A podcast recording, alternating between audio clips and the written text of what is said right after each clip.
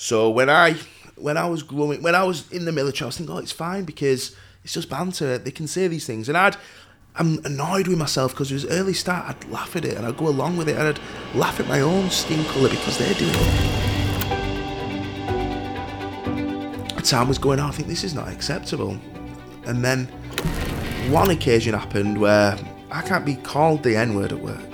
I can't be referred to as slave at work. It's not good enough. The reason why is that I was in York the other week and there was someone homeless and I just chatted him for 45 minutes. And he was ex-military and he was telling me about his old life that he had, what car he drove. And I was thinking, that's pretty much me.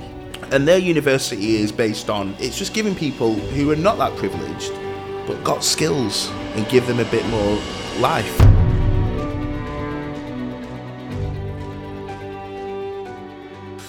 So, Aaron, welcome on the podcast. Thank you so much for being on here. Thanks for having me, honestly. Of course. It's a pleasure, it really is. So, I'm actually pretty excited because um, sometimes I haven't watched the shows because of business, but I've only watched one season of The Apprentice, and it was your season. Brilliant. I Yeah. think a lot of people have said that, to be fair. Is it? That they've never used to watch it or whatever. And I think because there was a bit of break due to the COVID outbreak, Yeah. they had a year off, and I think that's when it started. I think the viewing figures were the highest. Um, Oh, is it? I think so. And Yeah. that was the most, I think our series was the most talked about series in a Yeah. long time. It had everything from toothbrushes to logos to. Yeah. It had everything. Um, and it was just, I was proud to be part of that one. Yeah, I thought it was interesting. I think the first one I watched, one of the teams didn't put the name on the logo in the first episode or something. I can't remember what it was. Yeah. And from then on, I was actually hooked. It was you know. our team. Was it your team? It was Sorry, I wasn't mean to I go what straight into did it. there, yeah. Oh, I'll just wasn't throw that in. I normally Um, a bit of sugar before I go. yeah, you just gone straight in. Um, yeah, it was our team. Okay. But I think that was. I looked at that logo and Yeah. I'm like, I weren't responsible for it because we were in the logo yeah. designing yeah, team. okay, that's right. And I remember looking at it, and the first thing I saw was how it looked in terms of the colours, and it was. Yeah. just horrific. Yeah, it was horrific. It didn't have the name, it didn't have anything in it. But I think that's the episode where I knew I'll be here another week. yeah, that's I true. knew I'm not. No, I'm not on that logo team, That's yeah. me done. So Yeah, I thought that's when I unpacked my bags and thought, yeah, that's. I'll unpack here. Yeah, I think you're right. I think you're right. So, I mean, I was a little bit shocked to see you go as early as you did. I think you came across as probably one of the most structured thinkers there for me, anyway. How did you feel about the experience and when you went and things like that? The first, the first thing I wanted to do was try and be myself, and I wanted to. I didn't want to have a game plan. I didn't want to have a way of how I think I would win. Mm-hmm. I always thought if I if I don't win, it'll be on my terms in terms of I've made an absolute horrendous mistake. Mm-hmm. I don't want it to be somebody else or I mean, somebody else has made me do that. It's been mm-hmm. my doing, which it did, and it went. I went in them ways by making probably the worst baby food that was ever been seen. um, but I thought, Well, you were against someone who was in um, the kind of catering industry, Hmm. though, weren't you? Yeah. Yeah, I think, and I think Harpreet obviously she she won it in the end. She's a absolute colossal Yeah. um, candidate, and I don't. I think I remember looking at her and like I think we did like um, a non-alcoholic task, and I thought if I'm gonna have to win, we're gonna have to beat her. Um, I think I always compared it to like a Champions League. If you if you've got to win the Champions League, you've got to beat Barcelona's or the Real. Madrid's and that. And I think that's how I had it with with that. To be fair, Mm-hmm. Yeah. she was a force to be reckoned with, definitely. But yeah, I was gutted to go. Yeah. Um, I was getting you went actually. I think we were. I think we are. I I remember saying to the producer after the the boardroom had finished and we lost in the way that we did. Mm-hmm. I thought I'm done. Mm. There's no way back. Um, and I think if you watch that episode back, you the other times I've been in bottom three three times, and I fought with my life. The Mm. Yeah. the first, the second episode, the Wales episode. This one I had no fight in me Mm. because I had nothing to defend, Mm-hmm. and I didn't want to be that person to try and blame somebody when it That was me. often happens, isn't it? Yeah. Exactly, and I thought if I do that, then I wouldn't be true to myself. So Mm-hmm. there was no one to blame but me. I made so many business errors there, Mm-hmm. which you you learn you Mm. learn from them definitely. It's interesting because I, you're bringing up something that I often saw in The Apprentice that people are kind of encouraged to hide their insufficiencies by blaming someone else. And also, I think some people were playing it very safe Yeah. in a little bit of a non-genuine way because one of the reasons I was good to have you go is because you were always very straight and honest with your opinion, which is kind of what you want to see on a show, isn't it? What you don't want to see is someone getting on with everyone because if everyone just gets on with everyone, Yeah. then there's no show. I, th- I struggled with that. I think I struggled with the, the fact that, and maybe business is tricky. 'cause obviously, I've done the military for 12 years, and it was a case of if you're not hitting that standard, mm. you were responsible for it. Mm. And I, everyone was very nice, mm. and it was nice. It's obviously good to be nice, but I always thought that I have to be straight talking. I have to, if something isn't right, I need to speak up and not play it safe. And I think that was my downfall. And I think leading up after The Apprentice, I realised I became myself a bit of a target because I was the open, the one who said it what it how it was. Yeah. Um, I, I got myself. I was in a rough time afterwards for that, which Mm. is a shame. Did, did, did it affect you? Mentally, yeah, definitely. Um, I think because when obviously I did The Apprentice and I'm very straight talking. I think after one task, I was very direct in the cafe of who I thought was at fault for the task, and I think what happened in, after that is that people used that as um, against me. I was outspoken. I was. I think the word bullying got in there, and it really affected me because I knew I wasn't, and I knew when I'm seeing myself in a negative light, massively affected me, and I didn't. I didn't think it would do as much as it, it had done. To be Yeah. fair, I was a little bit surprised to see that hit the press. It really didn't hit many places, but um, it, you know, obviously, it was great to see the BBC. From what I see, kind of said there were no unedited scenes, nothing was left out. um, and also, you're in The Apprentice. There's no one more aggressive than Lord Sugar, which I'm not saying is that's how he does, and I think he does business very well. So I've got nothing negative to say about him. Yeah. But still, there's no one more aggressive than him, No. and no one more straight talking than him. Exactly. Yet somehow you became the focus. I thought that was so. uh, Taking this situation aside for a little bit, okay, there is there is bullying, fine, but I've often found in my life in business, I've done a lot of business, I've dealt with a whole host of people, and I've also probably psychologically in my own doctor training helped a lot of people who've been accused or have gone through bullying. But sometimes I think allegations can come because people feel insecure and get coverage. Hmm. Yeah. So someone's feeling bad about their performance, bad about what's happened, bad about situation, Yeah. and they come out firing and attacking. And you know, when I saw that, I'm you know, you don't even have to comment on it. I- actually thought, well, that's what's happened here.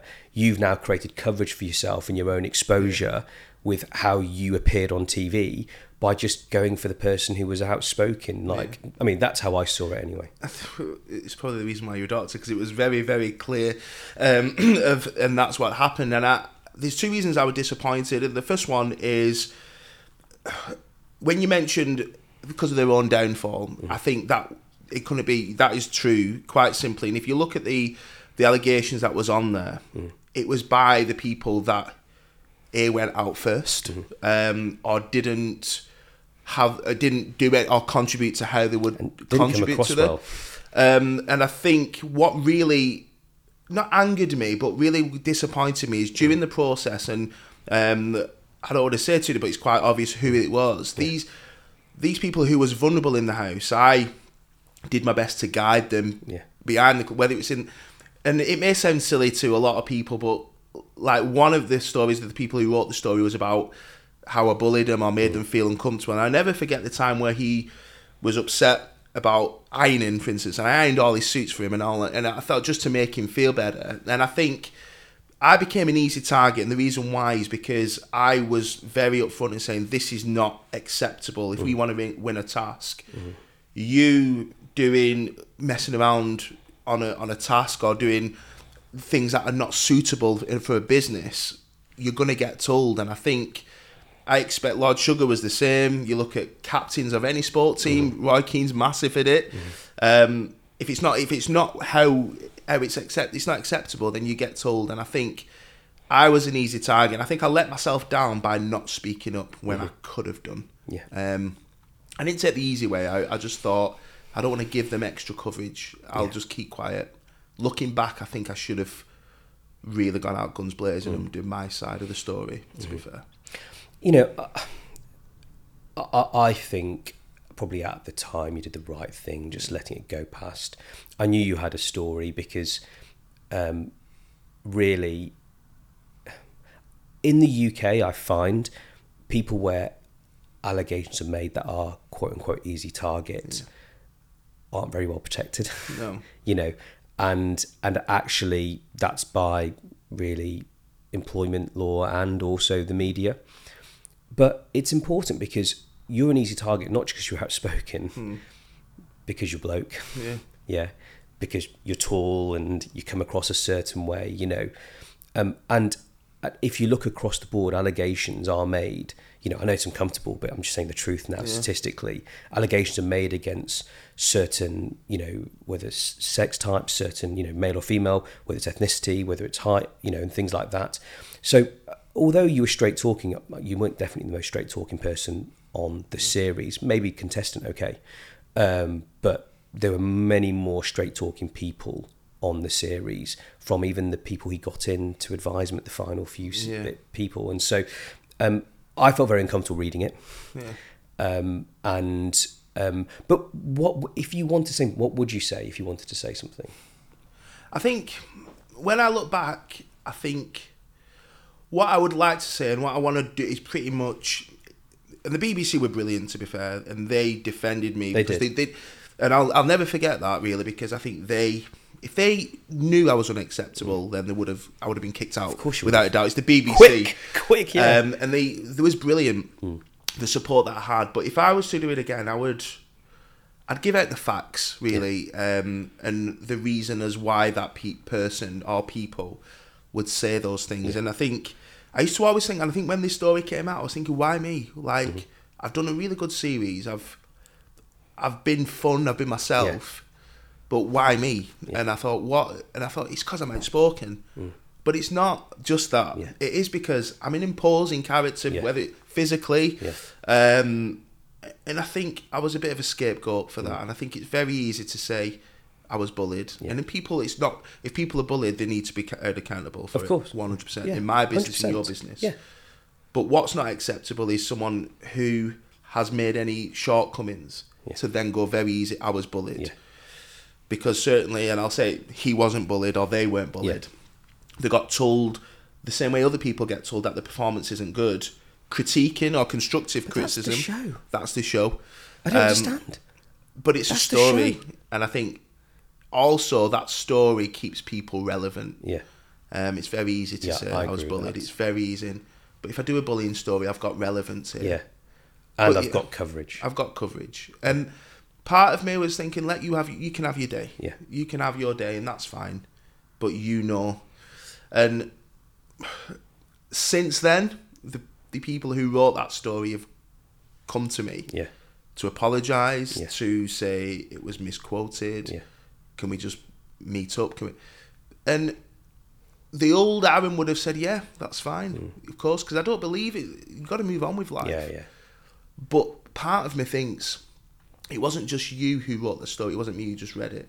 It's my kids who read that. It's Yeah. the kids. It's my the school. Yeah. It's my wife. It, Yeah. it affected so many people, it would um, and I think I'll never forget it. I'll forgive you because I I've hate's too. I, I can't. It's too much of my time. it is I will forgive you, but that's in the past. Yeah. And best of luck. yeah But yeah, I felt. I feel that I was a massive scapegoat in that. So, look, let's go. What really it is. So you were under an allegation that, you know, os, you know, for you was a false allegation. Yeah. Hits the press. Yeah. Yeah. National press. hmm Talk to me about how that made you feel. How interaction with your family, friends, because you know I can imagine it would have been traumatic as an emotional event. Yeah, I think because it came out straight after I was fired, the day after. Was it the day after? This story had been brewing for ages. I didn't realise the. The press have been have been trying to get this story coming out Yeah. since that person was um, fired. Um, and the BBC was constantly on my corner. They didn't have no foundation. There was no foundation. They still didn't. But it came out. yeah. Um, I was away with my wife at that time, and I remember thinking, "This has been a whirlwind. I just need some time to." I woke up in the morning, and my name's all over the press. I work with my kids, um, and yeah, there was me, a picture of me bullying Rao, and I'm like, I'm finished. I saw I saw your picture with bullying right above it. The- You can't. that- I I know that's when I thought I'm finished. My my professional career, my my reputation, it- it's You finished. thought you were done. One hundred percent because That's awful. that, and I can understand mentally. I think I'm strong, but then I didn't think I could deal with that, and I thought. I remember even going to Tesco. I think uh, my wife asked me, "Oh, you just nip to Tesco." I couldn't go, um, and I'll never forget it. I'm, and she probably doesn't know this, but I drove to Tesco. I didn't go out, and I came back and said they didn't have anything in because I couldn't bring myself because I thought the whole world are talking It's about national it. press, isn't it? Yeah. So yeah, it was it was difficult. It was difficult, and um, I've come out the other side. Yeah. But that's why I, I'll never, never forget. And I, I've not changed the person that I am for it. Yeah. And I think, in a way, I'm proud of myself for that. Yeah. But yeah, it, it's it's not a nice thing to see. How did you get through it? The obvious one is the, your family. The I think because they know me as a person, they knew it wasn't wasn't true. My, my neighbours, everything, they knew it wasn't true. They knew I'm that kind of person. But me, I thought I'm gonna have to get myself in a better mental state and cope with this. Hmm. So I started doing the things that I should have been doing. I started going out. I started, and I started reading good things about me. And when I got fired, there was so many good pro- comments about me as a person, and I just read them all the time. And it sounds really self-absorbed, but I went on Twitter and typed my name in, Yeah. and I looked at every positive one, Yeah. and I liked everyone, Yeah. um, and I retweeted them, Yeah. and it all the bad stuff just suddenly went went Yeah. away because I was just filling myself with positivity. Um, I got rid of negative people who. Mm. I remember getting a text off one of my friends who put, "Mm, "You're not very popular. I've seen you all over Twitter." He thought it was funny. He got deleted. He got blocked. Yeah. He was a friend I've known for ten years, but Yeah. so I just eradicated negativity Yeah. from my life. So now I've just got positive, positive thoughts, and Yeah. I'll do a live, and people will put, "Oh, bully." I used to get it all the time doing a live. Really? One hundred percent What people just put that there? straight away No. On a live. There could be thousands of people in there. Bully, and I just blocked, blocked, blocked. Didn't give him any attention. Just blocked No. them, blocked them.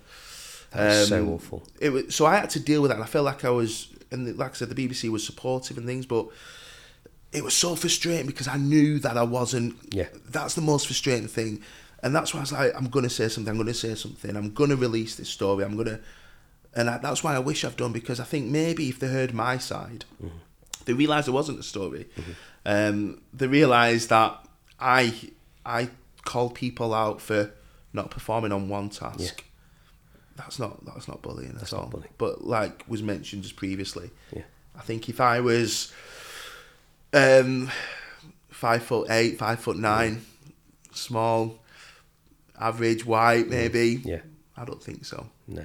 I really don't. I think six foot black man, ex military, Yeah. Is an easy target. Yeah. I think that's what. I, I think research data shows that clearly across the board. Um, you're definitely an easier target, and um, things are construed. And I think it's how you've coped with the false allegation. I think is admirable. Um, I don't think people quite know how much it affects people. No. you know, people will just see a headline with your picture and then their life moves on. But for the person it happens to, it's soul destroying because our name's important just to ourselves, you know, not in, as you say, self absorbed way. It's just people want to feel loved, people want to be admired, and people want to be remembered positively. Yeah. And when something come like that comes out, it shatters that very core. Yeah. Yeah, because you're not looking to. I, I could tell from the series you're not. You're looking to do the best thing you can for you and your family and your life, but not the consequence for the people. No. You were just engaged in the show in a, in a, what I f- felt was a jovial kind of way, but you wanted to win. Uh, That's how I saw you, um, and so I was a little bit gutted to see it. Um, I, I, you know, I read it, and you know, even the stuff that I saw in the newspaper, which was the allegation itself, wasn't bullying. Even when you read what they say, um, and and so you know I'm glad that you've had a time just to talk about it, you know, and I can imagine how difficult it was for your family. Yeah. Did your kids ever mention it? No, um, I think that worried me because why wouldn't they? I think I think they kind of put it out. Maybe they didn't want to upset me, or maybe I don't know. But they still haven't mentioned it to this day. Um, I think, which I don't know. I can't understand why they haven't done. But it is what it is. I think they know that I'm Yeah. not that person. I think that's so, what it is. They yeah. know that it, you're not. Yeah. Um, but I think you, you should talk to them because you're coping and rise from it, you know, from what is, I think, horrendous to how you've coped now and how you did it is inspiring. Yeah, thank you. Um, you know, going through that kind of, you know, national negativity to how you coped with not even being able to get out of your car to get to Tesco's to now being able to be on a podcast, be out and about running your business, being able to see bully being sent by a troll on Insta Live and ignoring it. That's really good, you know, psychological strength. So definitely something worth talking to yeah, kids I'm about. sure. Probably bring it up Christmas dinner or something. You mentioned um, RAF 12 years. Well, you mentioned actually Army 12 years RAF, isn't it? Talk to me about that and how the service was. Um, at the start, I because I had no aspiration to join the military mm-hmm. at all, but what I wanted to do is make a difference. And I think at the time where we had the September 11th and we went to Afghanistan and things, I started to not feel helpless, but I was seeing on the news every day that people was losing their lives or mm-hmm. people was going out, and I thought, I'm sat here doing a sales job in Manchester. I'm not really. I've not got anything to show mm-hmm. for, for what I'm doing. I don't. I felt a bit like I weren't giving anything, not giving anything back. But I thought if I was to die this this month, there'd be nothing to to, to show for what I've done. So I joined the military, and I thought I really want to. I want to go to Afghanistan. I want to. I want to serve the country, and I, I want to give something where I can look back and, and be proud of what I've done. Um, at the start, it was amazing in terms of the places where I went, the people that I met. I've got best friends for life. Um, but the end could have been better. To be fair, I think I feel I, I was let down slightly What by happened? the military. I think there is. We talk about allegations. I think being being black in the military, I used to think, oh, it's not an issue, but it's a massive issue. Yeah. Um, it's a massive issue where banter, in inverted commas, is still okay. Yeah. So when I when I was growing, when I was in the military, I was thinking, oh, it's fine because it's just banter. They can say these things, and I'd I'm annoyed with myself because it was early start. I'd laugh at it and I'd go along Yeah, with it, and I'd yeah. laugh at my own skin color because they're doing it. Mm. I'd turn it into a joke because I could be the Aaron who's dead happy. Mm. But as time was going on, I think this is not acceptable. No. And then one occasion happened where I actually said I, I can't keep I can't be called the N word at work. No. I can't be referred to as slave at work. No. It's not good enough. So I'll speak up about it. And I didn't feel that I had the support from that based on the well basically I was told it, it's not really an allegation. Um, and then I lost confidence Yeah, in the course. military. Um, and then it happened again and again. And I thought, at the moment, at this moment in time, I'm going to have to leave. And the reason I'm going to have to leave is because I'm getting racially Yeah. targeted at work. Yeah. And that's what I did. And I thought, I've, I'm stuck to my principles there. Um, and that's the first time I've talked about that because I've always mentioned the military in a positive light, and it is. Um, It taught you so much. Oh, so much, so much. Um, I'm thankful for. They give me a really good life, Yeah. but they've also let me down. Yeah. a little bit. How long did it take for you to speak up about that kind of racial slurs at work? I'd say 12, 12 years, three months to when we're talking now. Yeah. Um, this is the So basically, it was about going on for over 10 years before you actually had the courage to go, look, I'd rather it's not taught like this. That's it. I think um, because I always I didn't I didn't want to be that kind of person to speak up. I understand. And It's difficult. Well, yeah, but I'm telling people to speak up at work. I'm I'm doing courses. If it's not right, speak up. Yeah. And I can't even do it myself. I'm telling my kids to speak up if they know something ain't right. But Mm. I'm sat here and there's WhatsApp groups where there's racial jokes in about black people, or and I'm not doing anything about it. So that's when I thought this has to stop because I'm not being true to myself here. Mm. So yeah, it, for me to speak up was like 11 years. Yeah. For me to speak publicly is probably the first time today, but it's the first time today that I've been public about it because I think it needs to be said. Yeah. Really. Yeah. Do you think they're listening more now, or do you think it's probably the same culture?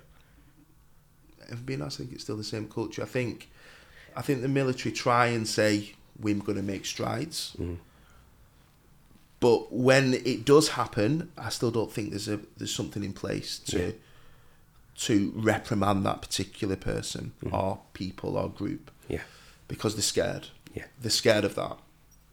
We'll leave it. Um, They don't know how to deal with they it. They don't know how to deal with it until they directly turn around and say, "This is not acceptable. Hmm. This is how we're going to deal with it," and it's going to come out in the press. I bet it comes out like banter. That's how they try and push it. But they, they're very good at saying what banter is not acceptable, and Yeah. it's right. And they, they do courses of what banter is, and and they are getting better in the education side of it Mm. because it's mandatory courses that you have to learn about um, ethnics and diversity, everything you have to learn because it's part of your job. But when someone says, "This is how I'm getting treated," that is where they fall down because there's no there's no system in place to deal with it properly, really, um, and that's why I feel let down Yeah. it. Yeah. It's interesting. It took you 11 years to speak up Hmm. after what is probably a large amount of service. And it must have been very difficult for them not to listen. Yeah, I think I had a list of evidence, not evidence, but I had a list of different things that's happened to me. Yeah. and I said, "There you go." Yeah.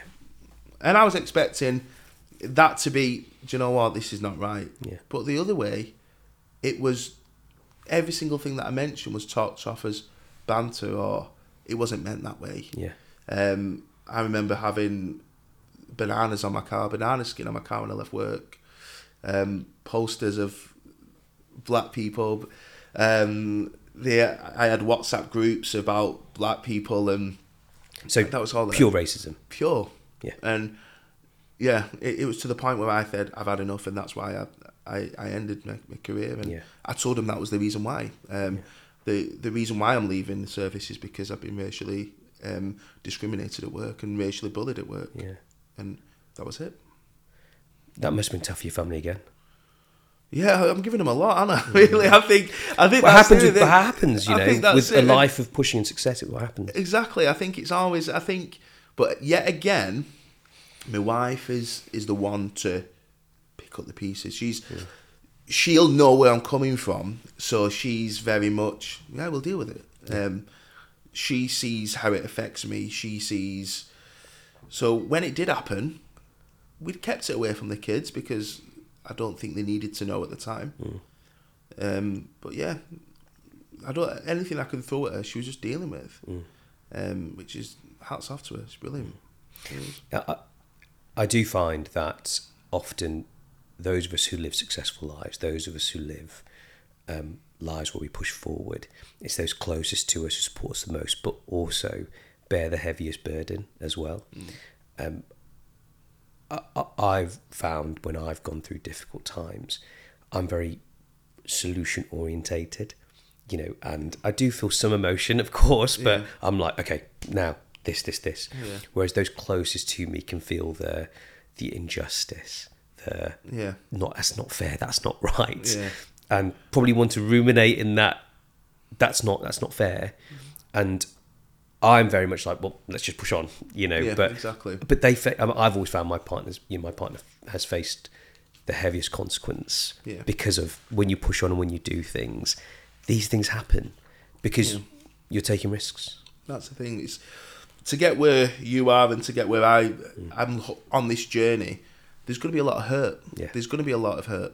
There's going to be a lot of sacrifices, and there's going to be a lot of pain in terms mm. of other stuff that I have to deal with mentally or financially or whatever. Because there's risk that to get you've got to take them risks. Yeah. So good luck to her because I think she's on this train that she's not getting off just yet. So, yeah, exactly. yeah.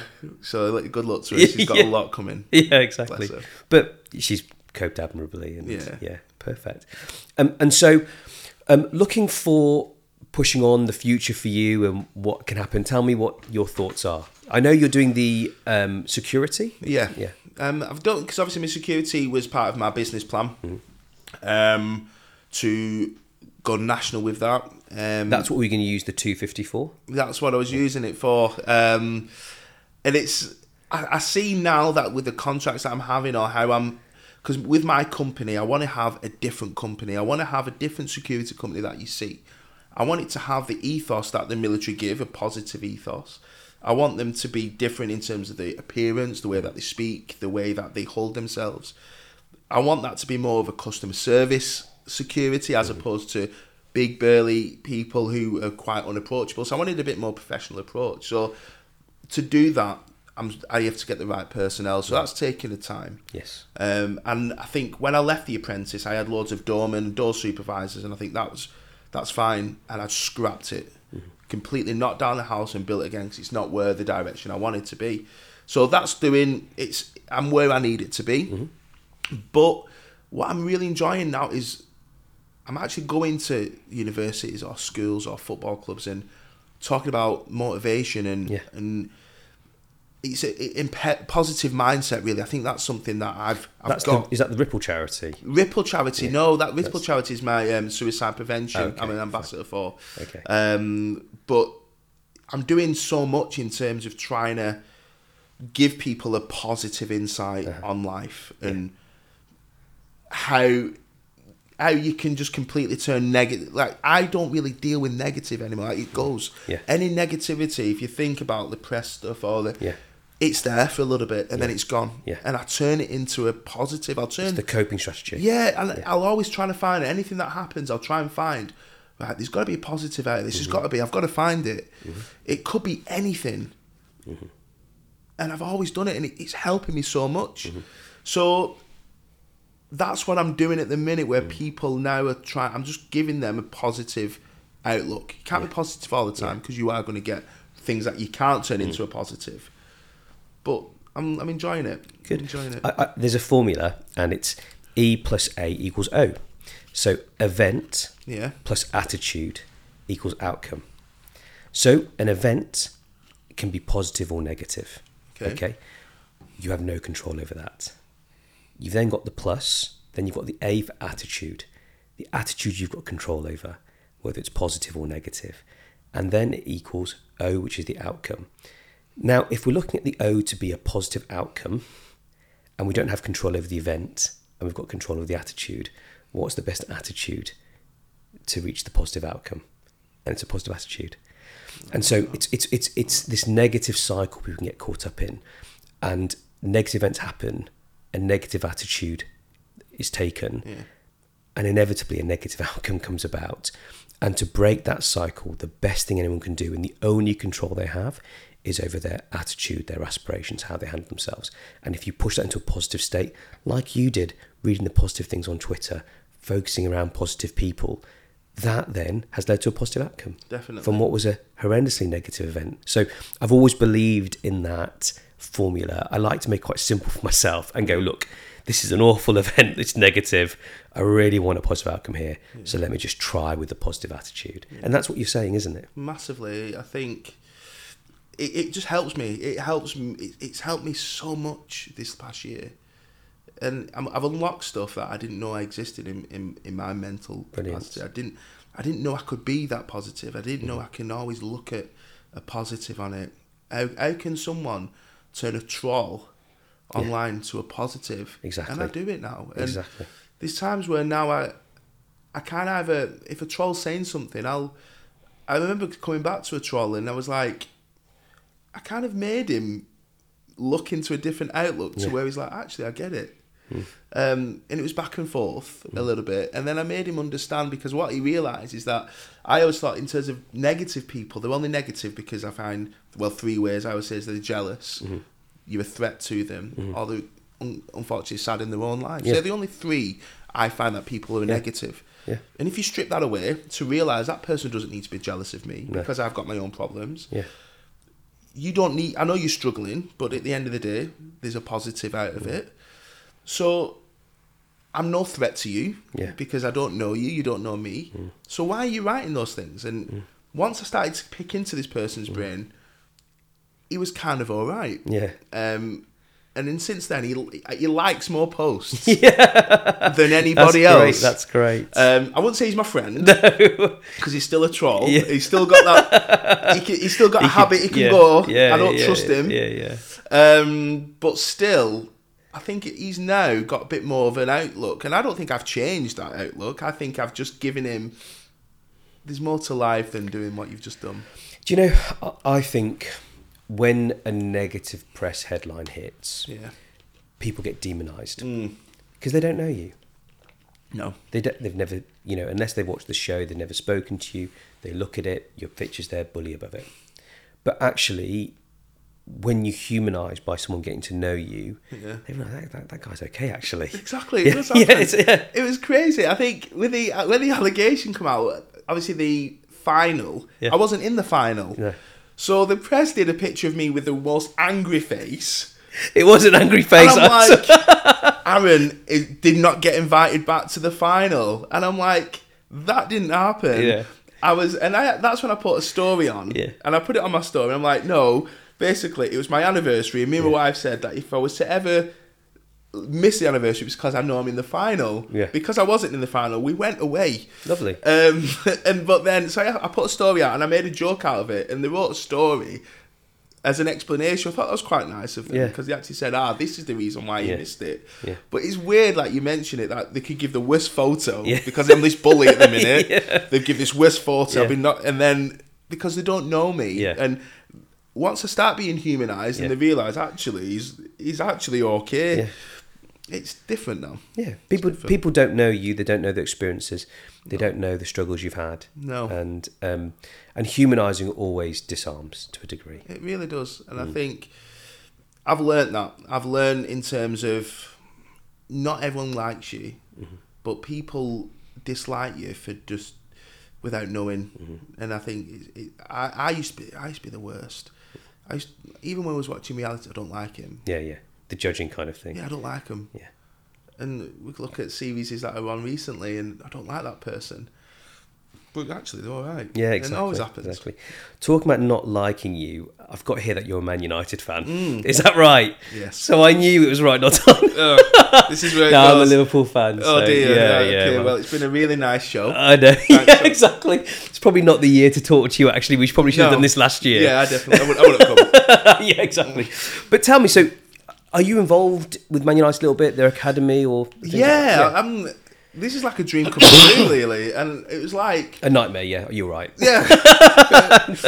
Well, I think since I've been involved, we're, performing well. But no, I think at the end of the day, I like it. was doing some work with the University of '92, which um, Gary Neville, Paul Scholes, Nicky Butt, Phil Neville own. Okay. Yeah. and their university is based on giving people who haven't got the traditional academic um, history or whatever. It's just giving people who are not that privileged but got skills. Mm-hmm. So why not let them?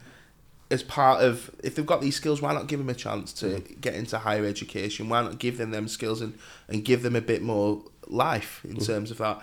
So they invited me to do a talk there. I did a motivational talk because we have the same values of where I grew up was quite humble back. Well, it was. It was a council estate, mm. predominantly white neighbourhood. I suffered a lot of racism growing up, and I realised that these people have got the same background, a lot of them, but they want to make something of their life. So we just did some talking about my values, how I, and it just got to the point where the university then, obviously, Manchester United Academy thought, do you know what, this will be really good for you to do something with them because Lovely. it's a different thing though because these are extremely privileged Yeah. because the the footballers who are extremely talented who are in a really good pool of talent but they still need that positive mindset they still hmm. need that motivation now they'll get that from the management team or whatever but that's football when it comes to normal outlook of how to prepare yourself whether it's an injury that you hmm. have how can you turn that injury into a positive Yeah, of course. because there's a guy. Well, there's a guy who's broke. His, uh, he's done an ACL, so he's out for eight months. That's not a negative. Hmm. It is now, Yeah. But that time now, you've got time to study. That person's in your position. Yeah. Study him. And I said that study that person. Yeah.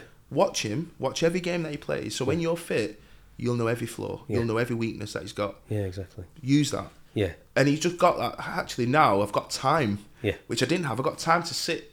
So we do a lot of stuff with them. And also with, unfortunately, a lot of the players, not unfortunately, fortunately, the players will want to go into business, whether it's while they're playing or after. Um, Gary Neville's done it. He's been brilliant at it. Yeah, yes. But you look at the young players who have got this pool of cash who want to Mm. do something. So I talk about business and how to write a business plan, and that business plan, Very good. it's your business plan. You, Yeah. you can doctor it of how you want to, but they've never been told how to write a business plan. Yeah. So we've done it step by step of how to do it. Yeah. The one that is pretty much the one that I give to Lord Sugar. He never got to see it because he fired me, but at the same time, it's a good business plan. Yeah. So I'm over the moon that I'm working with these because Very good. it's a privilege to be able to watch these young academy players Mm-hmm. with such a good outlook on life. And if I can just give them a little bit something, it's amazing. Yeah. It's amazing. Yeah, you sound like you're you're enjoying it a lot. Loving it. Yeah. Yeah. It's almost getting you're getting something from it as well. Absolutely. I think, like, even when I was at the training ground yesterday, I feel like I just feel dead happy about it. But it's not because it's Man United. It's because I feel I'm doing something mm. which is different, and I mm. think it's doing something that I've not seen get done before. And mm. I- I'm doing something where, if a young Aaron at 17, someone come in and spoke to him, I would have been loving it. I would have loved it. So I'm, I'm, I'm really happy that I get the chance to speak to him that way. Yeah, it's great. And I mean, it's, I think it's very interesting because it's not really the normal reality TV path. If I'm honestly, the stars normally do something different, so it's really interesting hearing it. Yeah. Um, tell me about the Ripple charity then. Yeah, so um, November the 25th, we um, Josh, um, who the charity's around, ended his own life, um, and his sister Alice was informed that he's taken his own life. She couldn't understand why. Um, she knew, but she looked when she talks about it now. She knew the signs and things. He put put on weight, all that kind of thing, but she didn't know them because, and she looked at his phone and once they got all his IT back and he was searching of how to end his life quite a lot and there was even one site that gave him a pain rating. So if you was to do this way the pain level is this high or this low. Madness. so it's a group of people it's a site that direct you the best way to do it. So she's thought this can't happen. I've lost my brother. This can't happen to anybody else. Yeah. so she's in, she's got a bit of software where she can now intercept any suicidal thoughts or of self harm, and instead of looking for those words, it'll take you directly to a signposter such as the Samaritans or Mind or wherever. But it also gives them a bit of hope to let them know, listen, you're not alone. Um, and her, I, I looked at her story on LinkedIn, and I got in touch straight away. Yeah. And I said, I've got a bit of a profile. I'm nowhere near, but I'm I'm on the telly. Yeah. People are watching me. Um, why could I not get involved and just spread this word a little bit further? Lovely. Even if I get an extra thousand people a post. Mhm. Um, so then they've made me an ambassador for the charity. Um, and we're just trying to now get more people and businesses involved. Because men's mental health or men's suicide is just it's it's gone to the point where it's not it's ridiculous. Um so i'll keep banging that drum to Yeah. make sure that people will can speak up and talk. Um and i'll keep doing it. And this charity i think is brilliant at awareness and and getting people the help that they need and it is saving lives this tool and it's brilliant but yeah, um, I think because of the military, and I've seen a lot of people who have been affected by mental health, and I think, I think I have as well. Yeah. Um, it's it's difficult, and I think more, more needs to be done Yeah. for men to talk. I think life is difficult and everyone struggles at points in their lives and resources where people can get that help. Part of one of the reasons I think the podcast is, you know, people going to a psychologist is great, but not everyone can afford to go to a psychologist. And if I can give some education by interviewing guests, to get them to talk about their positives, their struggles, how they coped, and that can help other people cope along the way. I think it's really interesting hearing some of how the negativity and how you coped. I- didn't see that until you spoke, and actually hearing that's inspiration and knowing you're not alone. You know, and I think that's part of this charity's point, isn't it? You're not alone. You can get help. There are people that are willing to listen to you talk, and there is a way to cope through situations. Yeah, I think so. I think we're getting there in terms of talking. People don't still don't do it enough. Um, I put a post out the other week about it, and one guy he said I'm struggling, and it, for him to speak to someone Yeah. on an open platform to comment I'm struggling, a massive thing. Yeah, that wouldn't have happened two years ago. No. Um, and we messaged, I direct messaged him, and we had a chat, and he's in a good place now, Mm-hmm. and it's because he's doing the right things. He's speaking, Mm. and I think a lot of it with mental health is that they have go to a psychologist, do Mm. this, they can't afford it. Yeah. They don't know that person, and it's a big barrier Mm. Yeah. to speak to, to that because I've been there. I spoke to doctors when I was in the military, and it didn't help. Mm. It did, but it didn't. Yeah. Um, and I think there's been times when I, I go back to the military where I was I was desperate for help. I was Yeah. wanting to speak to someone, and I, I was I was on the motorway on the M62 and I rang my commander and I, I was pretty much in close to tears. I pulled over at the services and I'm like, I need to talk to someone. I just something's not right. And he said, You're gonna have to speak to the med centre then. And I remember thinking, all I needed was him. Just needed ten minutes of his Yeah. time. That's Yeah. all I needed. And I didn't ring the med centre. I just got in my car and finished. But I thought, not everyone can go to the. You can't just go to the medical centre. It's not always a thing. You could go to the pub with your mate and it'd be more effective. Hmm. Yeah. That's what needs to happen. I think. So that's why if people say to me, "Aaron, do you want to go for a pint?" They're not always going to say, "I- "I've got, I've got a bit of mental problems. Yeah, I need yeah. to go to the. Do you want to come for a pint?" But I'll never turn them down now. Yeah. Should we go for a drink? Because a they've never asked, but Yeah. they might just need that time. Yeah. So Just to be heard, Just be heard. to. Yeah. and there's times I'll go on and on to my mates in the pub or to the missus, whatever, and I'm not telling her anything direct, but I'm getting some off my chest, and she doesn't know about it, or the lads don't. Mm. But I feel better because I'm talking about it. Mm. So I think when people say talk, it isn't always about talk to me about mm. your financial problem, talk to me about how you're feeling. They might not. They just want someone to talk to at that Yeah. time Yeah. and it's very very easy go to a doctor go because you should because you need Mm. Yeah. Mm. professional help and you've got to signpost them to it but they might at that first instance they might just want to talk Mm. and then you can turn around and say have you thought about Yeah. speaking to someone no it's not for me No. And it can also be difficult to engage in that. it. And it can take a long time. of course it does Mm. and it does take time and I've heard it all the time go, go get med- medical help go Mm. and get professional help that's the stigma because you mm. hear the word shrink and you hear that is the stigma Yeah.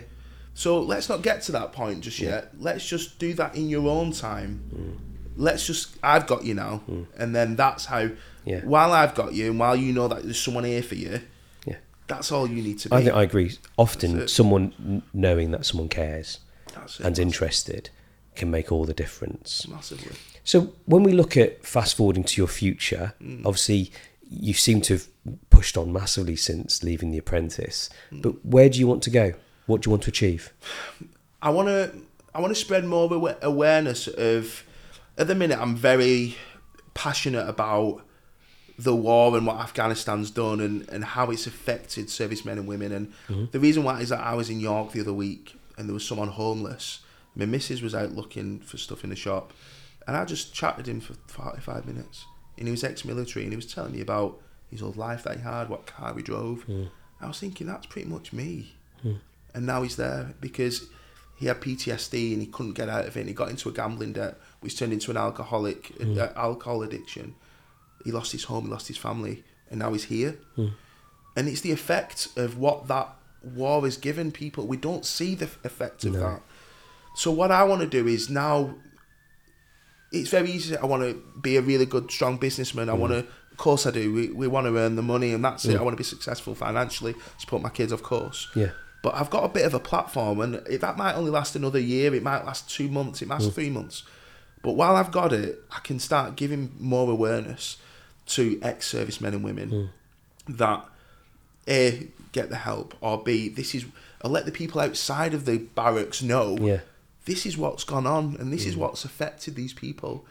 And so when they're walking past the street and they're seeing ex-servicemen or whatever, they can really appreciate that sacrifice that that person's done. Um, and that's what I want to do. I want to spread that awareness of people who are they're not homeless for a reason or whatever. I spent um, close to a year in America, yeah, and the way they treat ex-service people is unbelievable. yeah, it really is. Um, I was in restaurants multiple times. I lost count where when they saw a service person in the restaurant, people were fighting to pay their bills, Yeah. and people understand what service means and how difficult it was. Um, I don't think we've quite got that in the UK actually in that kind of culture.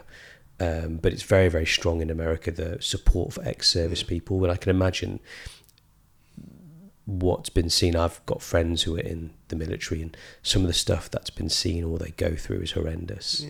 Yeah, Um, something that you can't cope with, really. And so you're right, that kind of support would be massive. Yeah, I think so, and I think you look at, like I said, what America are doing, what this country does. I don't think I think we're behind a lot, and I think even when I was in America, I just showed my ID literally because I got military tickets and it, it was part of it. And the whole, I was at SeaWorld and the whole place stood up and started cheering. Yeah, yeah, that's what and I like. was like, wow. Yeah. And that's that's gratitude for Yeah. what that person's done. Why can't we do it? Yeah. Because they've took the ultimate sacrifice. yeah, Um, and the people who didn't make it home, the parents and the wives and the husbands, and Mm. they've took the sacrifice now because they're without the loved one. So why not give these people the help, and Yeah. why not, not just the help, but the recognition, just to know Mm-hmm. you're not alone. We, because I feel like they've for- been forgotten about now, um, because Afghanistan's not going on or whatever. Mm. We don't talk about it as much, but this person still wakes up without the loved one yeah, every single day. This person still wakes up cold. So why not? Why not just do something? Just spread Yeah. a bit of awareness Yeah. about it. So that's what I'm looking for Yeah. at the minute. Like I said, professionally, I want to do what I wanted to do in the in the Apprentice without Lord Sugar's fifty percent. Um, she can keep. Bless him. Yeah. Um, but yeah, to be fair, working with him would have been amazing. Yeah. absolutely amazing. But Was he as ruthless as he came across? Oh yeah, what a! But I've got so much respect for Of that course. man. So much, He's achieved so much. so much, and he's achieved it the old way, Yeah. where business was harsh. Yeah, Then yeah, could he do it in this era when he started again? Probably. yeah, Um, but yeah, he's achieved so much, and I think. But I want to just know that I can do it on my own. What I want is when I've done what I wanted to do. I want people to think, "Oh yeah, you didn't need the apprentice." yeah, That's what I want. Or mm. I want the comment, "Oh, Lord Sugar missed out." yeah, I want that comment because mm. I, when I got fired, there was a taxi scene, and I weren't on there. They didn't show my taxi scene, and it's because I didn't say I'll be back or Yeah. Watch it. I'm gonna make a million. Yeah, yeah, I yeah. literally said because they asked. I literally said, Lord Sugar's gonna sleep. He's not gonna lose any sleep by firing me. yeah, I messed up. I made it, but I've, I'll do it my own way. yeah. But that was too. I think I suppose Too was vanilla. Too vanilla. Yeah. I should have gone back in and like, yeah, Yeah, yeah. he's missed out. It's punched the door or something. Yeah, that's what I said. I went out. I was so dignified the Yeah. way out. Oh, thanks, thanks. I'm saying thanks for firing me. No, best of luck. Yeah, I should have just stormed off through my coat, moonwalked, Yeah. done whatever. then it would have been on the scene. Then, I'd be- yeah. then the bullying thing yeah, had gone. yeah, exactly. It'll just show that going at him. my Aaron does an MJ Yeah. out the boardroom. Yeah, exactly. That's what I should have done. Yeah, yeah. Hindsight. Yeah, no, brilliant. Well, do you know what? It's been really wonderful talking to you. Thank you. Um, thank you for sharing so honestly, um, and uh, also for just being such an inspiration from coming off The Apprentice, doing so much kind of motivational charity work. It's it's fantastic. Thank so you. thank you. Appreciate it. Perfect. Thanks a lot. Cheers. Aaron shared so honestly, and I found it so inspirational just how he talked about some of the impact of false allegation and also the institutional racism that he encountered in the army. Talking about the false allegations, I think one of the most difficult things in the UK, especially, is this concept of there's no um, smoke without fire. And what that means is anyone can say anything, and that means it's true, which we all know is not the case. And so we need to move away from there's no smoke without fire, and we need to be probably a bit more evidentially based. You know, a newspaper ran an article, maybe a bit irresponsibly, about Aaron bullying another contestant when the BBC and Aaron totally denied it. And that's probably where the facts were looked into. but it had a huge impact on him. He'd spent so long building up his name in his own family, in business, and in the matter of seconds of just online and looking at this newspaper, he felt his name, his reputation had been shattered, and there's no worse feeling. He couldn't even go to a supermarket because he thought he was being judged. We have to be really careful with how we make allegations, but also when we read them to not judge people we have become a little bit of a judgmental society, what people can do, what they can't do, how we react to allegations. But we need to be much more kind and we need to be more evidential. And on the final thing with this institutional racism that was discussed in the army, this is so important that when people like Aaron speak up, there's action with people that who can make a change. We're looking at the politicians and MPs. Anyone listening to this podcast, you know, maybe there needs to be investigation. Things need to be looked into. So Aaron's story of that kind of racism doesn't happen again. It's not acceptable in today's society and it should be investigated. And Aaron should be valued for speaking up. He should be encouraged. I consider him a whistleblower in this particular case. And hopefully change can come where there are less stories like Aaron's about racism in the army.